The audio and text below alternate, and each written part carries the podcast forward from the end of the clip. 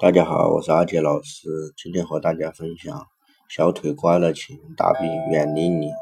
人体的百分之七十的血液由小腿肚负责绑回心脏，它是人体的第二颗心脏，可以将双腿的血液往上运送。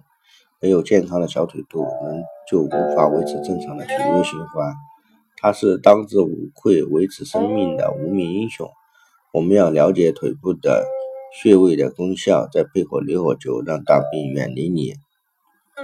按承山穴治疗腿抽筋。承山穴又名腹，就是鱼腹玉柱，具有运化水湿、固化皮肤的作用。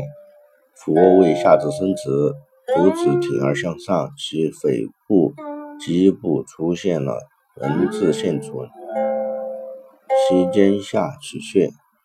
承山穴是人体足太阳膀胱经上重要的穴位之一。当小腿肌肉痉挛时，还可以通过按摩拉伸痉挛部的肌肉来促进血液循环。按压此穴可以通脚腿经络而缓解症状。具体方法如下：按摩用拇指用力点按承山穴，并坚持点住不放松，直到。肌肉痉挛缓解为止。雷火灸，承山穴十分钟就好了，严重的雷火灸三十分钟就缓解了。都说腿是人的第二心脏，想要身体好，羊腿少不了。小腿健康小测试，请你用手抓一抓自己的小腿肚，是僵硬、冰冷、凉凉的，还是温暖、有弹性的？身心健康、睡眠质量佳的人，小腿肚应该是温暖、柔软、有弹性的。相反，如果感觉比手掌的软趴趴的、缺乏弹性、硬邦邦的、肿胀、肌肉深层有硬硬的肿块，手指按压后有明显的痕迹。如果你的小腿肚存在以上的情况，身体也会出现一些不适的症状，比如内心烦恼、压力很大的。现在再揉一揉小腿肚，一分钟左右，很多人应该觉得脚尖马上温暖起来，或者是背部有一股暖意。为什么只是摸摸小腿肚就能够了解身体状况，还能使全身变暖和？这就是揉小腿肚的神奇之处，使血液循环畅通的运行全身。小腿肚是人体第二心脏，小腿肚好了，全身就跟着好了。在地心引力的影响下，人体百分之七十左右的血液会集中在下半身，而小腿肚像一个泵，可承接上方慢慢送下来的血液，在抵抗地心力，努力的将血液送回心脏，并且日夜不停的运作。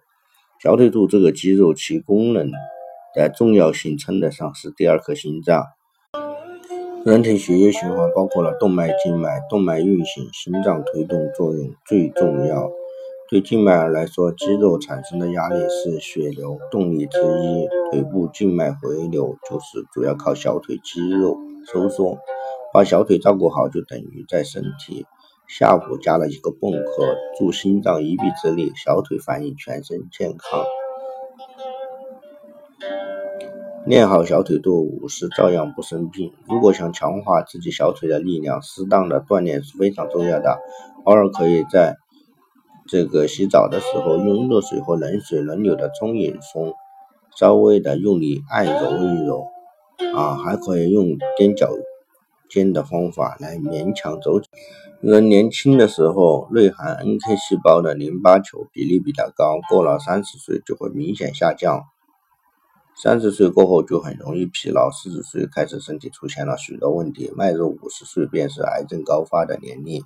而医学显示，体温稳定、经常活动、身体经常微笑的人，就算上了年纪，淋巴球的比例也不会下降。只要笑口常开，经常雷火灸小腿肚，能保持这种状态，健康的长命百岁。